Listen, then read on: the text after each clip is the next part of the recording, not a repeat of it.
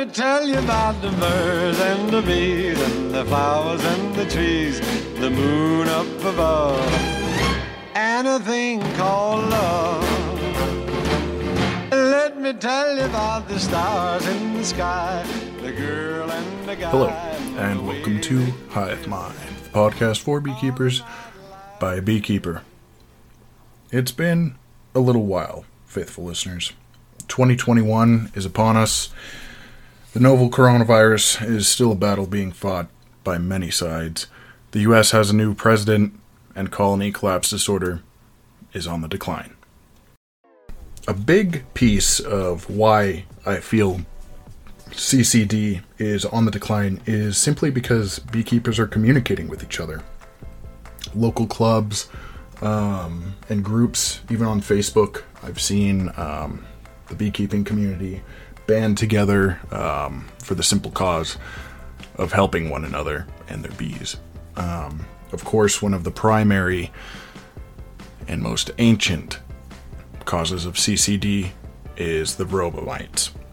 So definitely don't forget to put mite guard in your hives this year. Um, I feel even if you're in an area where you haven't seen mites, I definitely think they are out there. Um, with that, I will give everyone a quick update on my personal apiary. I'm going to be uncovering my bees most likely mid March, um, depending on how the weather goes. We just had a very big snowstorm. However, my bees were actually coming out uh, this weekend in search for pollen, so I may be giving them some supplemental food. One thing I'm going to try is during the winter, I've heard a lot of beekeepers check their hives with stethoscopes so they, they don't open the hives and release all of that internal heat. So, depending on how the weather goes, that may be something that I try soon. But with all of that being said, it has been seven months since I've produced um, an episode for you guys. And in that time, the show's actually amassed double the followers, and I've tripled a lot of um, listens on each episode. Um, so I'd like to thank each and every one of you for your continued support and your patience throughout the pandemic. As I've stated in earlier episodes, I do work in the medical field, and um, sometimes when you get home, the last thing you want to do is a podcast. But I have started a new shift, which has allowed me a little bit more time to do research on my own, uh, which I actually really enjoy, as I've stated in a prior episode. But I recently put out a poll to see what some of my listeners wanted to hear about next, and the overwhelming majority voted for bees in symbolism. Um, honestly, I don't know why, uh, as this is something usually covered in an English 101 class, not bees specifically, but symbolism overall. But I'm happy to oblige. Many of you might be thinking, how do bees relate to symbolism in any way? Honestly, I knew one or two ways prior to this that I've just heard. Um, obviously, I've gone over some historical meanings in the past, but I found an overwhelming amount of symbolism tied to bees, wax, hives, and honey, of course. Uh, Clovis and Napoleon apparently both adopted the bee as their symbol in the, I believe it was 17 and 1600s, respectively. But just to get things kicked off, I um, I'd be remiss if I didn't note that um, the philosophers Virgil, showmakers Shakespeare, uh, Marx, Tolstoy, Plato, all of these poets, philosophers, um, what have you, they've been using bees in their art for a very long time. I mean, even myself, I named the show Hive Mind as a way for fellow beekeepers and just those interested to learn more about the philosophy and history of beekeeping.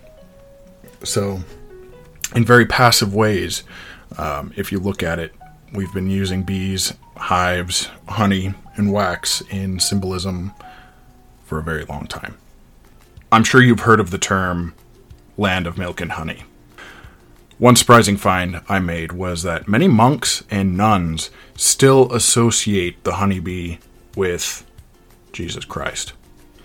Uh, to quote Garth Clifford from his article, The Joy of Nature, the honey reflects the sweet and gentle character of Christ. The sting uh, pertains to the justice of the cross. The strength Industriousness and wisdom of a bee symbolizes that of Christ. End quote. It's very, very natural to me. Um, I'm not surprised at all that they would be seen as a simile to a church or a community, as they're unified and dedicated to the strength of their home and to their family. Sort of branching off of Christianity, uh, the Essene people were referred to as bees, um, simply because they they lived in hive-like structures, but they were also very, very devoted to their religion and the protection of the Dead Sea Scrolls.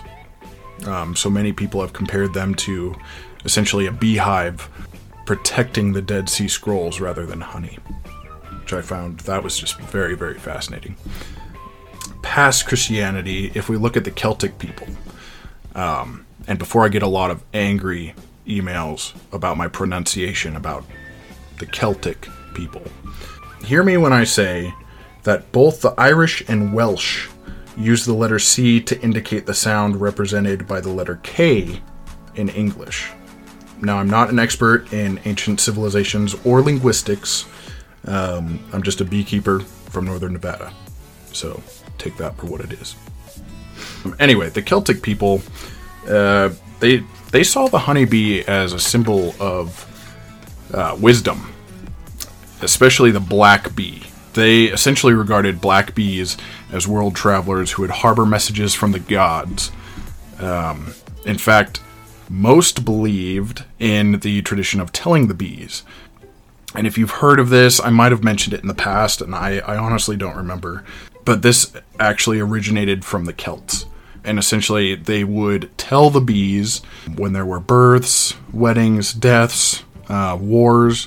Essentially, they would just keep them up on the latest comings and goings. This eventually coined the Scottish term ask the bee for what the druid knew. Now, if that's not a quote, I don't know what is. Now, another fascinating thing that I found was given the relationship between the Romans and the Celtics, um, the Romans actually avoided swarms of bees. Now, this isn't because they were afraid of actually getting stung, they were afraid of the messages they might receive from the gods. Isn't that something? Last episode, I did mention that the bee and honey was related to St. Valentine and Cupid. However, there's a lesson learned from their wisdom. It is thusly Leaping into passion without regard to a consequence is usually a bad idea. This is something that I think was perfectly depicted uh, in a art piece titled "Beware of Love's Sting." Uh, I suggest you look it up if you'd like a chuckle. It's also said that the Greek god Pan was representative of beekeeping, the wilderness, and sexuality. However, most Greek and Roman gods have been associated with the latter, so I won't be reading too far into that one. Uh, Delphi was once said to be constructed by bees, uh, and the oracle itself was called an omphalos. Um, I'm probably butchering the pronunciation of that. However, it was shaped like a beehive. Um, in fact, it even had carvings of bees on the structure itself. The chief priestess was called the Delphic bee. The priestesses called queen bees and the famous spiritual trances that they would enter before giving a prophecy or um, advice and such uh, are said to have been honey induced. This is highly likely, however, what the uh, honey was imbowed with is up to the imagination. Now, going a little bit farther back, the Egyptians viewed the bee as a status symbol of the powerful. Ra, the Egyptian sun god, allegedly wept, and rather than tears, the first bees came from his eyes. Um, it's said that the rulers of Lower Egypt were given the title He Who Belongs to the Bee. Native American tribes also found enchantment in the honeybee. Traditional gold and black masks, as well as bee themed jewelry, took part in a traditional dance ceremony wherein participants would be quote unquote stung by a fellow dancer and later provided with a small gift or token to show their sympathy and companionship. It's heavily thought that the Native Americans regarded the honeybee as a symbol of entertainment rather than wisdom or fear. Now, as for the most mysterious symbolism regarding beekeeping or bees, um, other than dream reading, and yes, I will be covering that in a little bit, um, we have the Freemasons. Uh, the beehive was used as the primary Masonic symbol up until the Union of 1813. And um, rather than paraphrasing, I'm going to read a quote directly from Dr. David Harrison's website because quite frankly, secret societies aren't all that interesting to me, and I'd rather look back on some historical significances as I did before this. Um, so, to quote from his website, the beehive teaches us that as we are born into the world rational and intelligent beings, so ought we also be industrious ones and not stand idly by or gaze with listless indifference on the most meanest of our fellow creatures in a state of distress, if it is in our power to help them without detriment to ourselves and our connections, the constant practice of this virtue is enjoyed on all created beings, from the highest seraph in heaven to the meanest reptile that crawls in the dust. End quote. Um, to add on to the relation of the Freemasons with beekeeping, in a lot of, um, especially older Masonic temples, there were actually um, cupolas at the top where it was hollowed out and the entrances were so small they assume it was created for bees to actually house themselves. Um, the honey isn't thought to have been harvested but it was more of a a safe home for bees to come to have shelter from predators as well as the winter. Now, a lot of people out there might be into dream reading. Um, as somebody who studied psychology in college, um, I wasn't a fan of Sigmund Freud's opinions on it. Um, I personally believe your dreams are a way to process the comings and goings of your thoughts, how to process traumas, learning experiences, etc., etc. However, if that is your thing or if you are superstitious, this part is for you.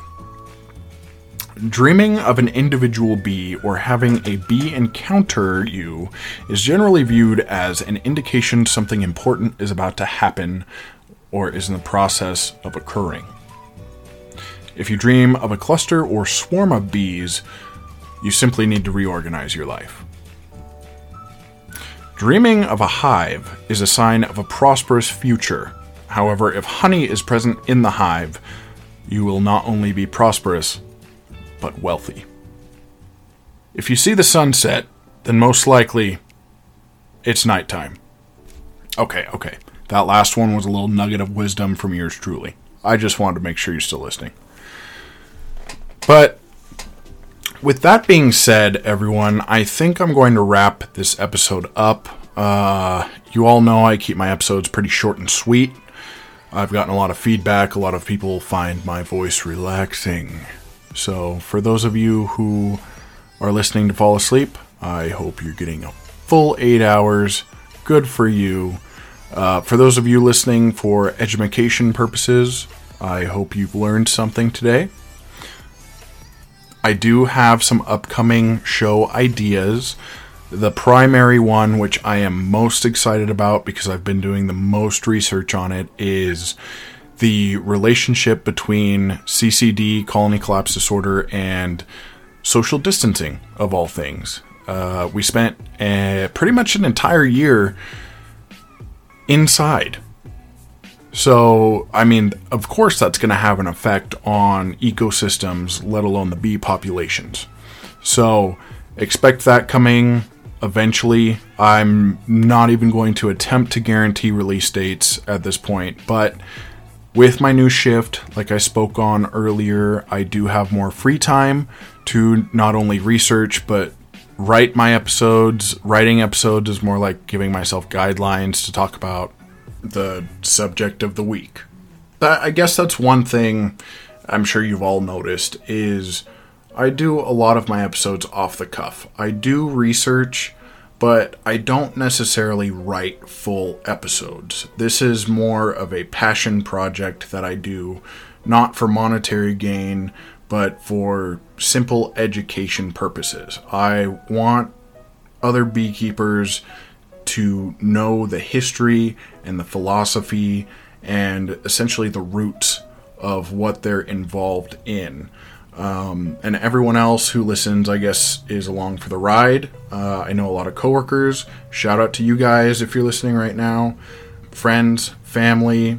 I have reached nearly every continent with this podcast with zero advertising. So I wanted to give a shout out to my 124 listeners in Europe, my 8 followers in Asia, my 36 followers in Australia, 5 listeners in Africa, and my other 5 listeners in South America. Thank you, everybody. I don't know how you found the podcast, but you found it. You're here. Hopefully, you're enjoying the show.